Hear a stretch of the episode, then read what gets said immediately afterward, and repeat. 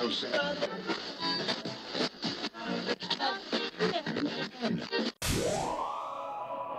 are now in sync with InfoSec Sync. Hello, and welcome to the 22nd episode of the InfoSec Sync podcast, where we keep you in sync with the ever changing world of information security. I'm your host, Matt Morris. And I'm your host, Nick Thomas. And give us 60 minutes, and we will keep you on top of the latest security news and help you gain CPEs while tuning in. InfoSec Sync is brought to you by VikTech. At VikTech, they pride themselves on teamwork, customer satisfaction, and providing customers with elite engineering and technology solutions. They aim to become an ever more dominant force in every area, product, or service they represent. Visit them on the web at viktech.net. That's V I K T E C H.net. InfoSec Sync is also brought to you by Allpoints. Allpoints provides a range of technology and mission critical services within its core competencies that span systems engineering, information technology, cybersecurity, software development, as well as hardware and software integrated solutions. Allpoints, integrating personnel, technology, and services to exceed customer expectations. Visit them on the web at allpointsllc.com. And now, for the stories of the week ending May 15th, 2015. What's, up, InfoSec Sync fam? How you guys doing? Welcome to our 22nd episode. Wow. It's awesome to be here. We've got a lot happening uh, in the world of information security, and we can't wait to talk about it with you guys. But first, we want to thank uh, our fans that are sending in the fan mail. Yeah, keep it coming, guys. That fan mail's pretty funny and pretty awesome. Absolutely. Absolutely. All right. So let's jump into our first story. So, right now, we have an extremely serious problem out there for virtual machines. Yeah, this just came out. So, Venom. Wow, Venom. Yeah. So, extremely serious virtual machine bug threatens cloud providers everywhere. So, Venom allows attackers to break out of guest operating systems, escape into hosts, saying to patch now. So, there's an extremely critical bug in the Xen, KVM, and native QEMU virtual machine platforms and appliances that makes it possible for attackers to break out of protected guest environments and take full control of the operating system ho- hosting them. Security researchers warned this on Wednesday, just today. So the vulnerability is serious because it pierces a key protection that many cloud service providers use to segregate one customer's data from another's.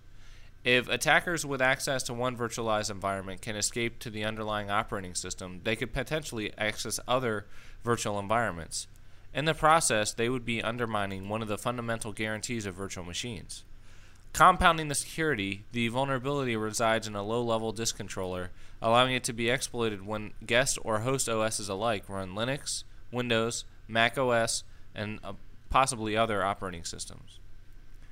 Researchers from security fir- firm CrowdStrike, who warned of the vulnerability, wrote Most VM escape vulnerabilities discovered in the past were only exploitable in the non default configurations, or in configurations that wouldn't be used in secured environments. Other VM escape vulnerabilities only applied to a single virtualization platform or didn't directly allow for arbitrary code execution. So we have uh, some history here CVE 2007 1744, which was directory traversal and shared folders feature.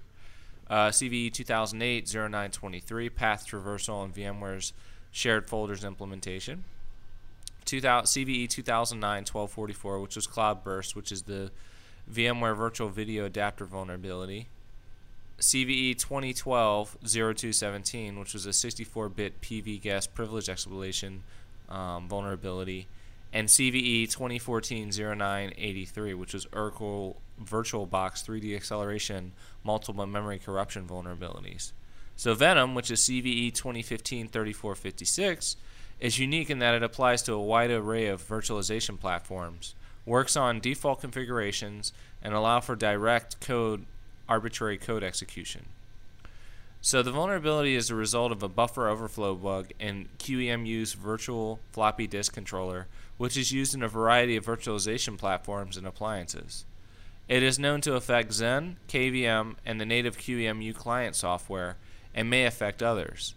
VMware, Hyper-V, which is Microsoft products, and Bochs hypervisors are not affected. At publication time, patches were available from the Xen project and QEMU project. Red Hat also has a patch. There are also workarounds that users can follow to lessen the risk of exploitation. The vulnerability is serious enough that users of other virtualization packages should immediately contact the developers to find out if they are susceptible. The bug has existed since 2004. So there's no indication that the vulnerability is actively being exploited maliciously in the wild, although the vulnerability is agnostic of the OS running both the guest and host. Attack code exploiting the bug must have administrator or root privileges in the guest. The threat is greatest for people who rely on virtual private servers, which allow service providers to host multiple operating systems on a single physical server. Because virtual servers are often provided to different customers, it's common that they have administrative or root privileges to that guest OS and could be used to take over the underlying machine. So CrowdStrike's advisory went on to state Venom CVE 2015 3456 is a security vulnerability in the virtual floppy disk drive code used by many computer virtualization platforms. The vulnerability may allow an attacker to escape the confines of an affected VM, guest, and potentially obtain um, the host system and other VMs running on that host. So, I mean, in light, Xen systems running x86 paravirtualized guests are not vulnerable to this exploit. ARM systems are not vulnerable. Enabling stub domains will mitigate this issue by reducing the escalation to only those privileges accorded to the service domain. Um, QEMU-DM uh, and stub-domains are only available within the traditional QEMU-Xen versions. So very interesting stuff. Um, really cool. Really cool. We also have a bonus. Um, so this is kind of following Venom. This is a little bit more information. So there is a critical crypto bug which exposes Yahoo Mail other passwords Russian roulette style. So OpenSSL defect still exposing sensitive data even after the patch is released. So the vulnerability was dubbed um, Venom, which is short for Virtualization Environment Neglected Operations Manipulation, but some people are already comparing its severity to Heartbleed, the catastrophic bug that was disclosed uh, last year, April 2014. That explode private crypto keys, end user passwords, and other sensitive data belonging to countless services that used OpenSSL crypto library. At this early stage, it's really too early and preliminary to know if the comparison to Heartbleed is exaggerated, since at the moment there is no indication that Venom is actively being exploited. Tod Beardsley, a senior research or a research manager at vulnerability assessment provider Rapid7, has indicated that the threat from Venom is not likely is likely not as serious. In an emailed statement to Ars Technica, he wrote, "The people most affected by Venom are those who run hosted VPS services and therefore do not routinely give root access to strangers' guest machines, and those who subscribe to the same VPS service. Customers of the VPS services should pester their vendors until patches are applied, and the vendors should move on this very rapidly." So, given this bar- uh, barrier to entry, how easy is it to exploit Venom and gain control of the host operating systems and neighboring guests? As of this moment, no one has released public proof of concept code to demonstrate the reported Venom bug. So they're left with some measure of speculation as to whether or not it is as easily exploitable as stated or as thought. So it's important to note that while this vulnerability is technically local only, successful exploitation leads to breaking out of a guest OS into the host OS. The circumstances leads me to believe that Venom is an interesting bug to the sorts of people who do exploit uh, research for a living. To be able to break out of a guest OS to a host OS is rare and powerful ability, and such bugs are uncommon. Given this incentive of inter- interestingness, uh, I would expect to see a public proof of concept exploit appear sooner rather than later. Those limitations aside, there's an extremely broad range of platforms that are vulnerable to this exploit, and those platforms house servers used by banks, e commerce providers, and countless other sensitive servers. Given the large number of servers that are vulnerable and extremely high value to the, of the assets they contain, this bug should be considered a very high priority to patch and take care of within the environment. Yeah, so this is a very serious issue, this venom. Right.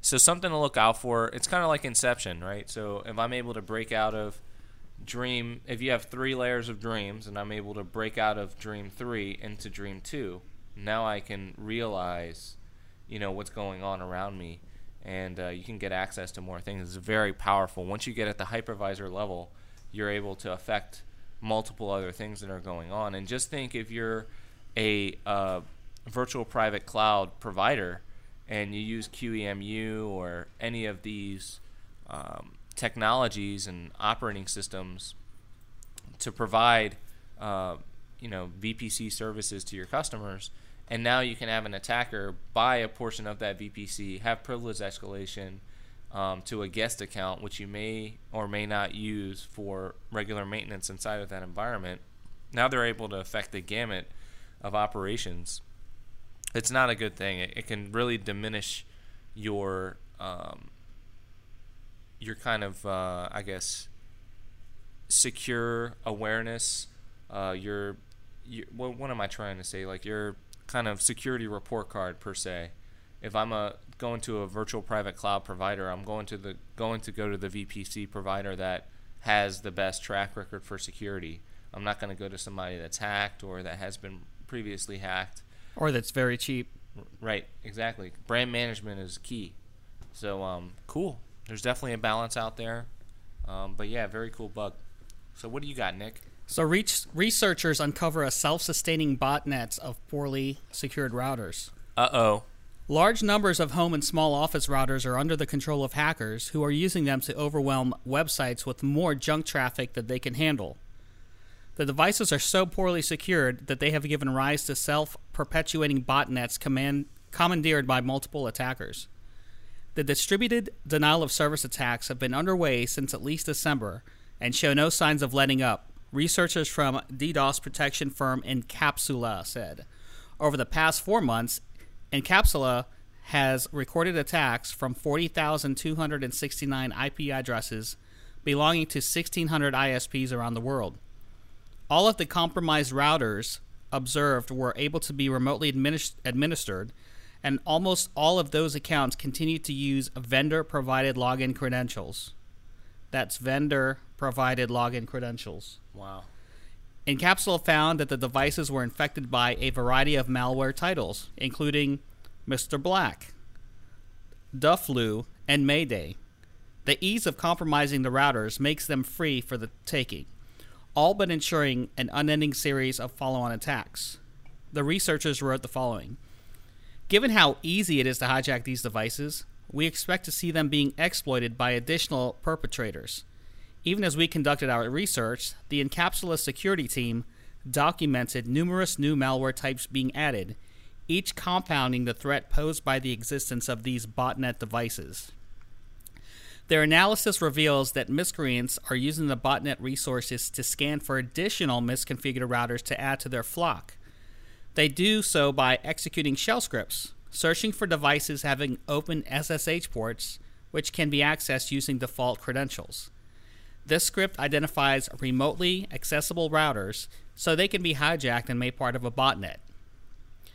Facilitating the infiltration, all of these under secured routers are clustered in the IP neighborhoods of specific ISPs that provide them bulk to end users.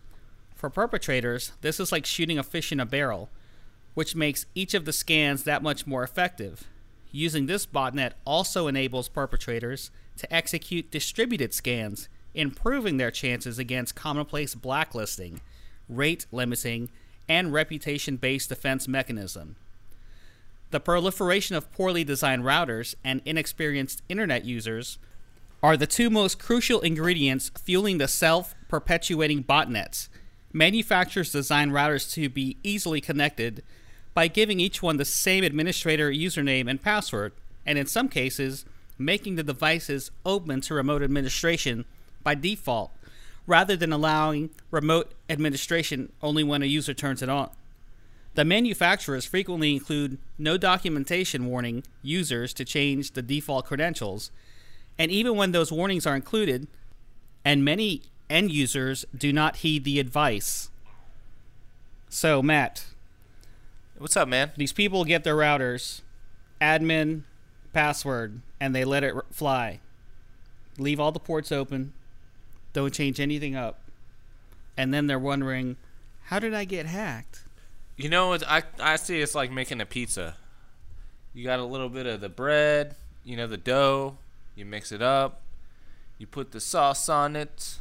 You put a little bit of cheese. It's like Polly-O string cheese. you put the pepperonis, and then you bake it in the oven. Then it's a nice, delicious pizza for mm. for people that are trying to exploit your router. So the combination is, you just take it out of the box, you plug it in, you just go with it. Recipe for disaster. I mean, people need to, just like, I think people have the mentality like a car. So when I buy a car from a dealer, I'm not worried about changing any settings. The only settings I want to change are the AC settings and the settings for the satellite radio or the regular radio. That's it. Anything else with the car, I'm not going to change. I'm not going to change my key fob up every six months or every year. I'm not really worried about security with a car because I bought it like that. You just trust that it works. Right. What people don't realize is it ro- works over RF signals that can be replayed very easily, and there's really not a lot of code hopping that happens unless you get an aftermarket system typically. So this John Q Public, Jane Q Public that's out there now is not really security forward thinking. They they don't really they just want to take it out of the box, Plug plug, it it, in. in, and go. Start making money or whatever. Right. You know they bought it for. Exactly. And if it's for a family and you have kids and things at home, I really hope that parents are blacklisting or whitelisting sites, taking a look at the content that's coming into the household. That's all critical things. I mean, And if they don't have the time for that, have a third party like Net Nanny or something like that doing it for you. Right, exactly. Take those steps. And while you're at it, let's change the default passwords. A lot of people think, well, it's connected at my house. Why should I care? Who's going to care about my home Wi Fi? Well, the thing is, you have the connection to the internet. You've just expanded that attack surface out to the internet. There's, you know, there's repositories such as Shodan HQ that goes and port scans the entire internet, puts it into a centralized repository, so that somebody doesn't even have to do the hard work anymore. They can just search it, find which which things are vulnerable on the internet that they want to write an exploit for, and boom, you have it. And Shodan did that because he wanted to raise awareness for individuals that you know had insecure things connected to the internet, but nobody took it serious. So, well, I think I take that back. Companies did take it serious, but the general consumer did not take it very serious. Um, I know we've all seen it. You know, you go into somebody's house and you're like, "Hey, what's the password to your Wi-Fi?" And they're like, "It's password. I didn't change it." Or it's on the router. or it's on the router.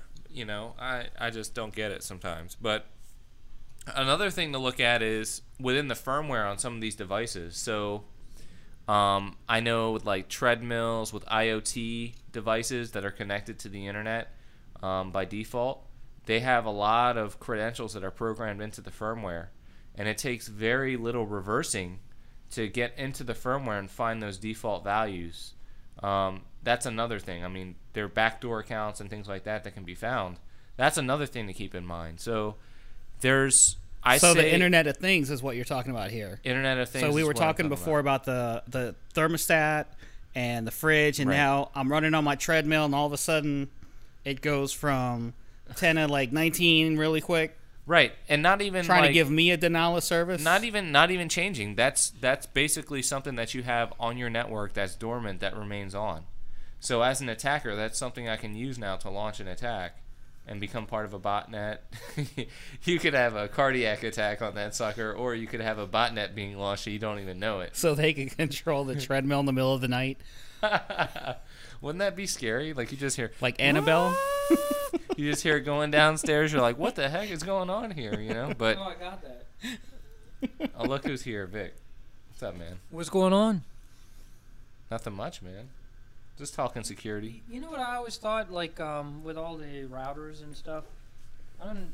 I would think if I was a manufacturer, I would have like a some kind of GUI interface where you just put, you know, the essential, and it, it does a hardening pattern for you. You know what I'm saying? Like it, it goes ahead and hardens it for you. So um, not sure if uh, any of the manufacturers there, maybe that's why they can sell them for sixty nine ninety five these days. But Um, seems like they should have something where it does some kind of automated setup to, to kind of lock everything down. Um, Wait, are you talking about a um, a third party application or? It could be uh, an application that they sell with the with the unit, you know, with the product. It comes with the product, and it it goes in and it makes the. But here's the thing: what if what if I backdoor that? Um, y- y- there, I mean, there's definitely a what if. They could they could continuously. I would I would imagine it would be an ongoing update to their um, to their product, and that's it's probably labor intensive, but um, might be something where you know the the software the application is installed on the router and it goes in and it gets an update and it's constantly it's updated with the latest uh, hardening um, So what you're saying is standardization of security practices for consumer devices. Yes, and and have it set up so it's uh, automated in a way where it, maybe it automatically goes out and off hours from one one in the morning to two in the morning for most folks, and it updates and then it does a reboot. You know, if that's how you want to set it up, or So that's how it would control the firmware or the software updates to the yeah, device. and then that way, that way you have an active, you have active security for homeowners, and I'm sure.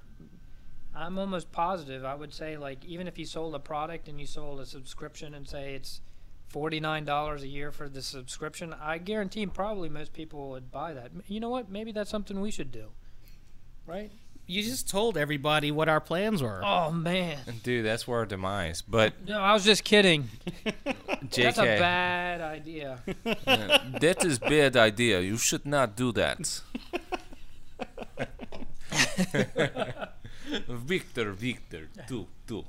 uh, uh, yeah. So uh, yeah, as you know, that's something that I thought active security, right? But no, here's the thing: we're in a, we are in in this country at least. The dynamic is that if I do something, I don't necessarily have to be responsible for it. When I say that, I mean financially and for system security. So financially, if my card gets compromised, what happens to me as a consumer? I get reimbursed, right? The you know wasn't me that made that uh, those charges, those fraudulent charges on my account, so that's credited back to me. What happens if my system is involved in a botnet, Nick?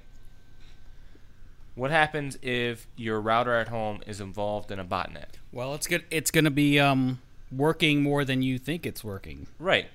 But what's going to happen to you legally as the consumer, as the person paying the service provider for that device?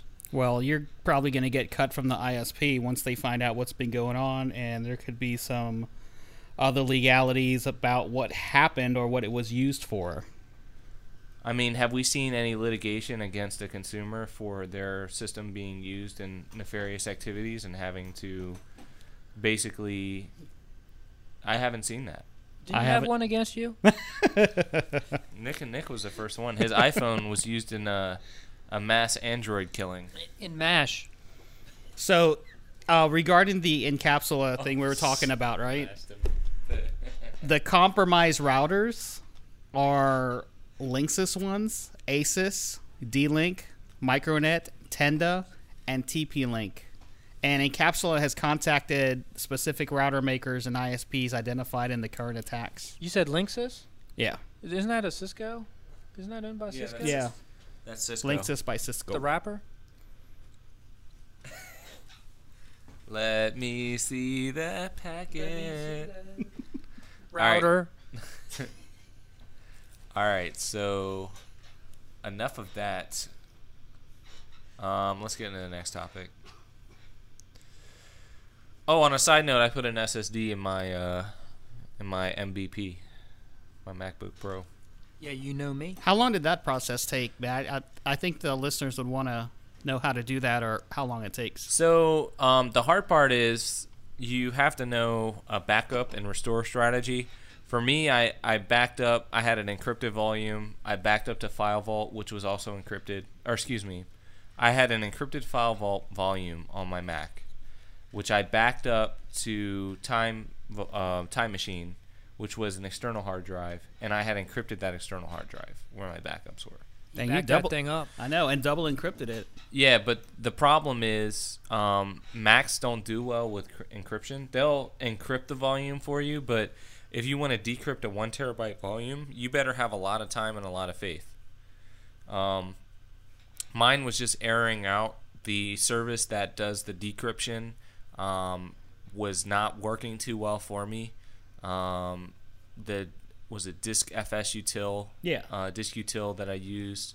Um, it was showing like 77% on the decryption. It was it would show uh, um, you know, it, it was reversing the encryption method, and it would go to 77%, then fail, and then it would go to 77% again, and it was just it was crazy. It was flip flopping. So I got sick and tired of it.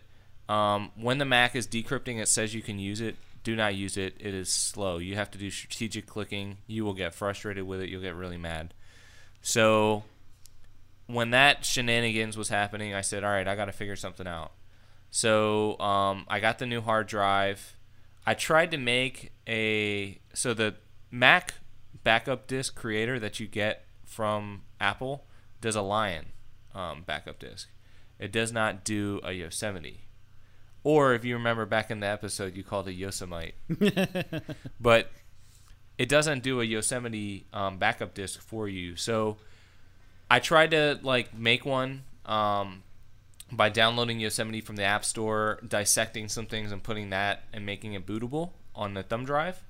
I wasn't successful, um, but what I will say is um, the method I used was put in the new hard drive, boot it up. You can do an internet recovery, so that's what I did.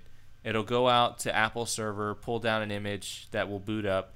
It gives you the basic, um, you know, disk utility, time machine. It gives you those options. It's like a, you know, not a pre-execution environment, but before you get to the OS splash screen to log in or reinstall, that's like the, you know, the the place in the middle where you can make changes and format disks and things like that. So I had formatted the disk that was in the box, um, and then I tried to initiate a time machine restore. When I tried to initiate a time time machine restore, it failed, um, just because when I put in the password to decrypt the volume, it accepted the password, but um, it just didn't jive well at all. Um, so I was getting kind of kind of fed up with that. Um, and then uh, what ended up working for me was um, I had taken another um, time machine backup previously, and uh, it was unencrypted, and that one worked perfectly. So what you're saying is, if you're going to do it and you already have stuff encrypted, go ahead and do a backup where it's unencrypted. If you're going to do the backup right away, Right, got it. right. So before you start decrypting the volume, um, while you're in it, because when the backup happens, even if you have an encrypted hard drive or uh, an encrypted file system, um, it's decrypted by the time Time Machine is working and it's backing up your system.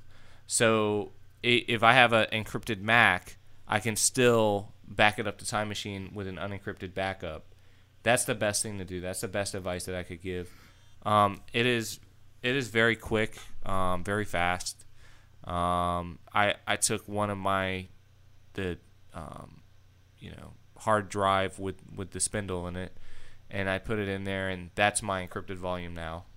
And then my decrypted volume is the the SSD. So anything I really care about, I can put in the encrypted volume. Otherwise, like the operating system and all the relevant files for that can remain on the SSD for fast boot. How large is your SSD drive? One terabyte.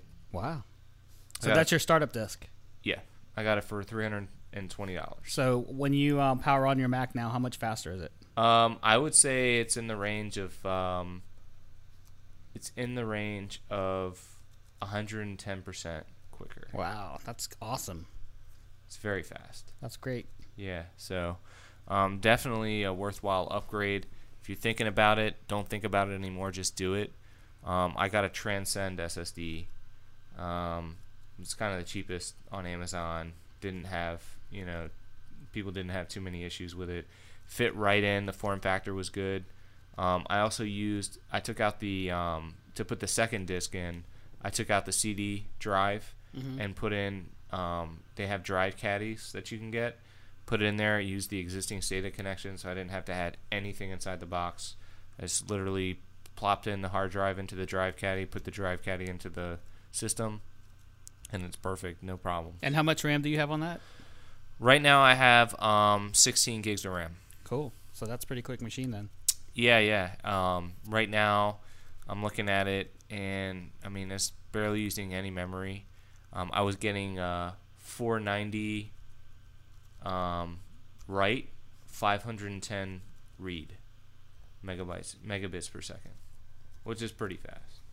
So, very happy with that upgrade. Money well spent. So awesome. So all you listeners out there, if you have any more questions about um, Matt's uh, upgrade and the hardware he used and what he did, um, just uh, send us some mail at Matt at InfoSecSync or Nick at InfoSecSync. Dot Um, com. Who? uh, we're going to take a break and we'll be right back. And, we're back. So researchers craft network attack to hack surgical robots. Sort of. So University of Maryland study tests the remote security risks of telemedicine. So as part of the series experiments, a group of researchers at University of Washington's biorobotics lab launched a denial of service attack against a remotely operated surgical robot, causing it to become difficult to control. So the goal was to help design systems that could correct for such attacks and filter them out by identifying legitimate commands from the operator. So the robot used in the test was an experimental system. However, it used a different networking approach from existing FDA approved surgical robots. The researchers admitted that mounting such an attack on a current surgical robot would be much more difficult. Rather than finding security flaws in the existing robots, the researchers focused on finding ways to secure future telerobots that might use public network infrastructure not just for surgery but for other life-saving tasks such as firefighting, explosive ordnance disposal, and searching collapsed buildings after earthquakes. So today, um, the mass majority of robotic surgeries carried out over hardwired dedicated local networks in hospitals. But there have been a number of cases where physicians have remotely performed surgery via robot, most notably during the war in Iraq. So, new surgical robots could potentially be applied to assist people with life threatening conditions in the wake of disasters, since they reduce the complications that could be caused by transporting patients to distant hospitals. The risk of such systems is that they rely on near real time network communications. Communications that could, in theory, be interrupted or corrupted by an attacker if they traveled over public networks. So, they want to make the next generation of telerobots resilient to some, some of the threats that they've detected without putting an operator or patient or any other person in the physical world in danger. That was um, by Tamara um, Bonaci, the lead author of the research and doctoral candidate in electrical engineering at the University of Washington. So, in an ideal world, you always want to have a private network and everything could be controlled, but that's not always going to be the case. So that was uh, Howard Chizeck, which is part of the University of Washington Biorobotics Lab. So he says that we need to design for and test additional security measures now before the next generation of telerobots are deployed. If there's been a disaster, the network has probably been damaged too. So you might have to fly a drone in, put a router on it, and send signals up to it. That sort of network could potentially be attacked by jamming or an attacker intercepting and retransmitting signals with corrupted data, also known as a man in the middle. So, the robot used in the test, um, the Applied Dexterity Raven 2, is an experimental open source robotic system originally developed at the University of Washington by electrical engineering professor Blake Hannaford and former professor Jacob Rosen, now a professor at UCLA. So the researchers found that they could interfere with the responsiveness and smoothness of the remote control of the robot. So they focused on a denial of service attack based on the observation that these attacks cannot be mitigated using available cryptographic solutions. The researchers wrote in a paper uh, on, t- on the test, we experimentally investigated the impact of the denial of service attacking of various uh, of varying severities. So the researchers, um, Bonaci, Junjie Yan, Jeffrey Herron, and Tadayoshi Kohno, found that operators were able to adapt over the course of experiments to the attacks, but said that it does not imply that denial of service attacks are not a problem for teleoperated robotic systems. On the contrary, it urges us to quickly develop efficient denial of service mitigation methods while indicating that in disastrous scenarios where communication networks may inadvertently be clogged or even denial of service, uh, teleoperated robotic systems will remain functional and capable of providing the necessary services. Cool. You imagine a doctor in the middle of a operation and he's like doing with it. five robots. he's doing it remotely. Yeah, like- and the power goes out or somebody does something to the data and he's holding an artery. Like clamping it. Yeah. That's crazy. error, error. Yeah, that's crazy. So what what do we got going on? Rootkits. Rootkits, GPU-based rootkit and keylogger offer superior stealth and computing power. Proof of concept malware may pave the way for future in the wild attacks. Developers have published two pieces of malware that take the highly unusual step of completely running on an infected computer's graphics card rather than its CPU to enhance their stealthiness and give them increased computational abilities. That's pretty cool too, because these gamers will go and spend tons of money on the machine and buy two graphics cards and top of the line GPU, CPU on it, everything's on this bad boy. So Is that what you have? running all these instructions on it. Nice. Both the Jellyfish Rootkit and the Demon Keylogger are described as proofs of concept by their pseudo anonymous developers, whom ARS was unable to contact. Tapping an infected computer's GPU allows malware to run without the usual software hooks or modifications malware makes in the operating system kernel. Those modifications can be dead giveaways that a system is infected. Here's how the developers describe their rootkit. Jellyfish is a Linux based userland GPU rootkit proof of concept project utilizing the LD underscore preload technique from Jynx CPU, as well as the OpenCL API developed by Khronos Group GPU. Code currently supports AMD and NVIDIA graphics cards.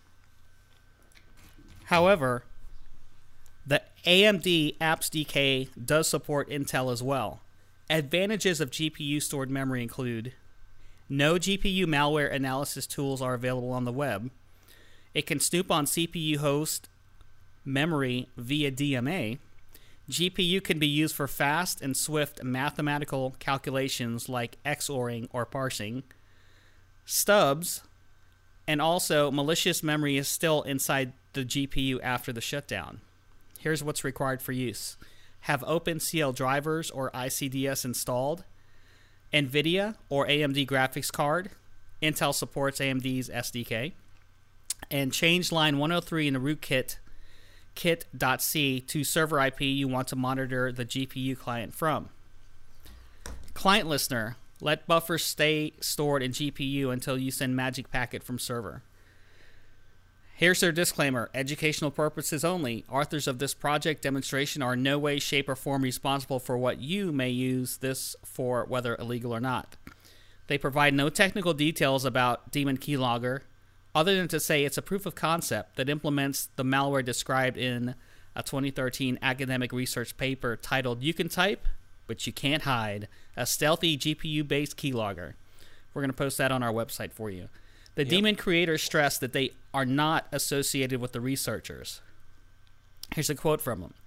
The key idea behind our approach is to monitor the system's keyboard buffer directly from the GPU via the DMA, which is the direct memory access, without any hooks or modifications in the kernel's code and data structures besides the page table.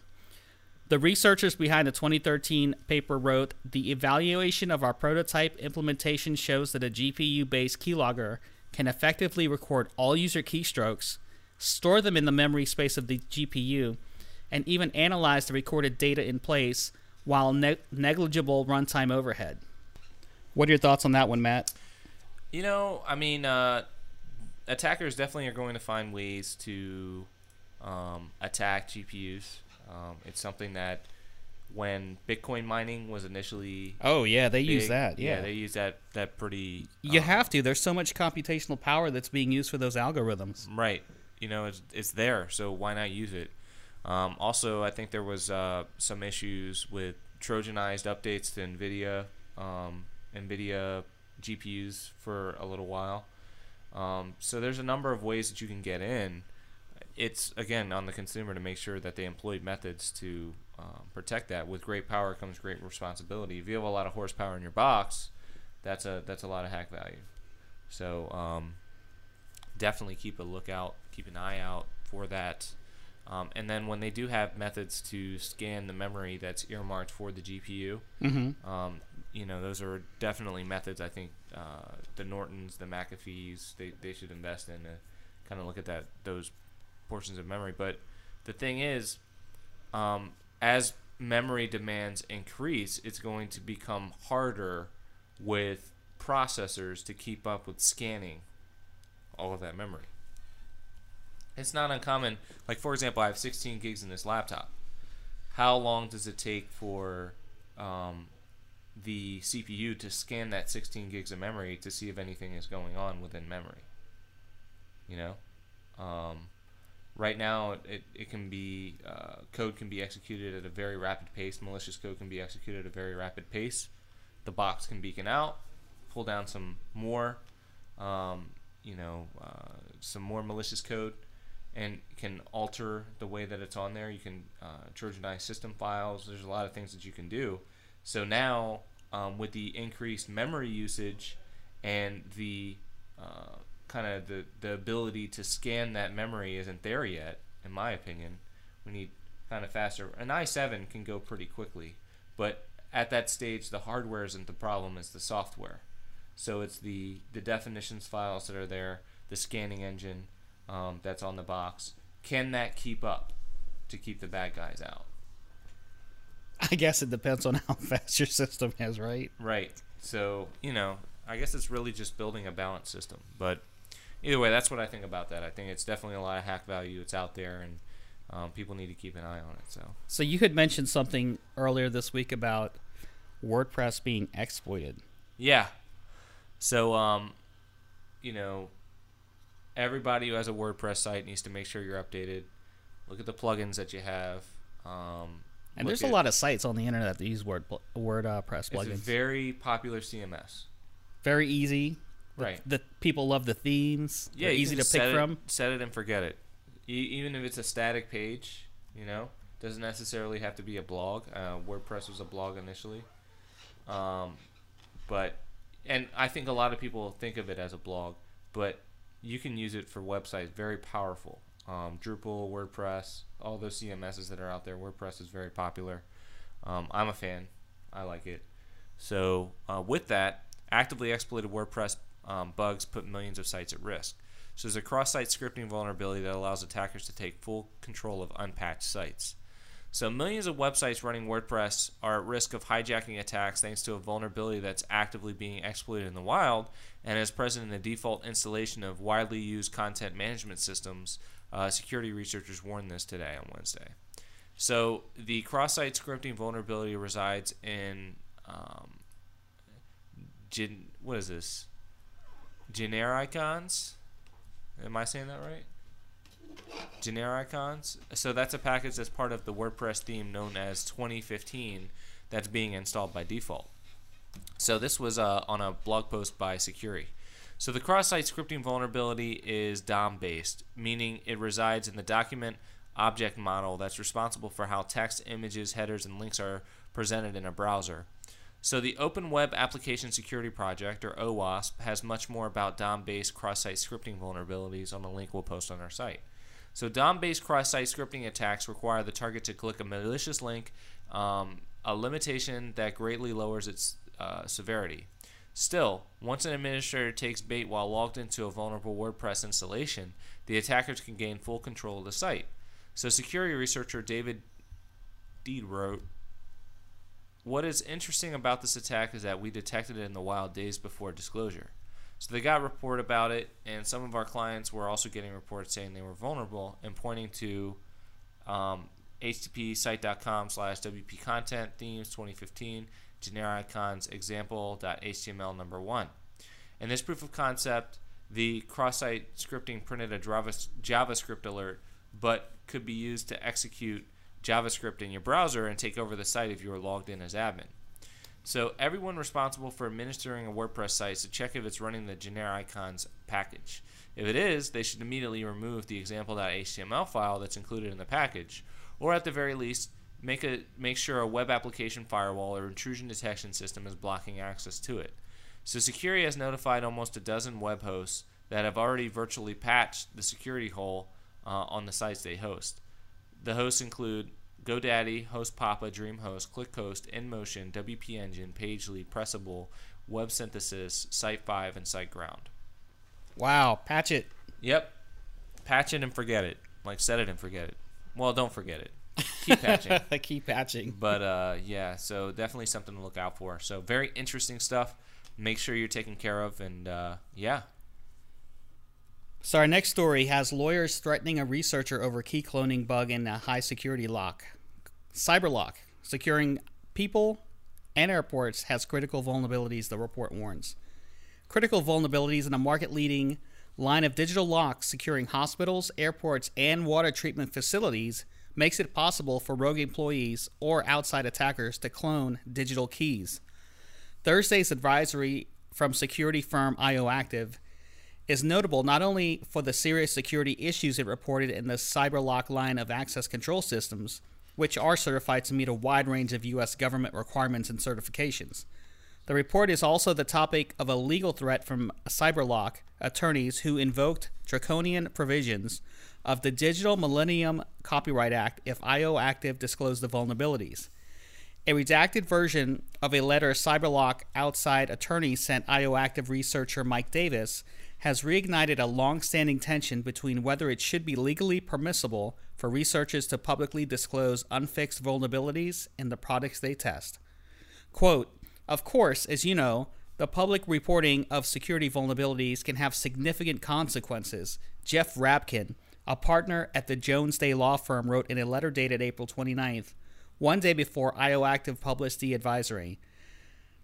Redacted company name also takes the protection and enforcement of its intellectual property rights seriously, and prior to any public reporting, wants to ensure that there has been no violation of those rights, including their licensed agreements or other intellectual property laws, such as the anti circumvention provision of the Digital Millennium Copyright Act. Presumably, IOActive is aligned with ensuring responsible disclosure and compliance with the laws. The Digital Millennium Copyright Act of 1998 makes it a felony to circumvent technology intended to prevent access to copyrighted material. It also provides substantial civil penalties copyright holders may recover. Word of the letter touched off wails of protest on social media sites from security researchers and privacy, privacy advocates. They characterized it as an abuse of the legal system that threatens the public's right to know about vulnerabilities in products they use to secure their property and secrets. Officials from Cyberlock did not respond to emails seeking comment for this post. Wow. And there there is some more information. IOActive's five-page advisory warns that some of the bugs undermine fundamental assurances about the security of the product, which looks and acts like a traditional lock, but is locked and unlocked with a programmable digital key known as CyberKey. That allows a cyberlock to impose tight knit restrictions on each key holder that, among other things, controls the time of day someone can access a particular area or a locked storage container and the duration of time the key is valid. It also allows each access or access attempt to be logged to create a detailed audit trail. Cyberlock marketing materials also stress assurances that a cyber key cannot be duplicated or changed, according to their advisory. Cyberlock offers a line of high security locks and cylinders, as well as related products and services for updating, managing, provisioning, and storing cyber keys. In various marketing materials, cyber key is described as unclonable and suitable for use in money handling and critical infrastructure systems as a secure and auditable solution. However, after some reverse engineering, it appears that these devices are easily cloned, and new keys can be created from lost cylinders and keys regardless of the permissions granted to the key. Additionally, Time of day restrictions are enforced by the key, not the cylinder, allowing an attacker access at any time regardless of the configuration. The advisory went on to say that the site keys are stored in unencrypted clear text form that can be removed from the lock cylinders. Attackers may also obtain the site keys by intercepting communications between any previously authorized cyber key and cyber lock. Once extracted, the site key can be used to create clone keys that can be modified to remove time of day or one time access restrictions. Cyberlock cylinders can also be broken off from the company's line of digital padlocks with a few sharp strikes to the mechanical retainer, allowing the lock to be unlatched. Even more potentially serious, as the following diagram taken from an oscilloscope connected Cyberlock model shows that we will post, the devices may be vulnerable to a form side channel attack. Known as simple power analysis, the technique also allows the side key to be recovered. The report also includes other images that suggest it's possible to extract the entire firmware that powers a cyberlock. The report does not elaborate, but the firmware extraction attacks appear to use a technique known as optical fault injection, in which secure chips are dissected and analyzed with mi- microscopes and lasers. Microscopes And lasers. and laser. Oh man, do you hear that? Oh, it sounds like it's about that time. Oh yeah, you already know what time it is. Time to close this thing out. Hope y'all enjoyed it. Um, we covered a lot of great topics. Again, hit us up, Matt at infosecsync.com or, or Nick at infosecsync.com. We'll answer any questions that you have. If you'd like us to come out, um, we do do security talks. With that, um, thanks guys, we appreciate it, and uh, make sure you stay In sync with InfoSec Sync.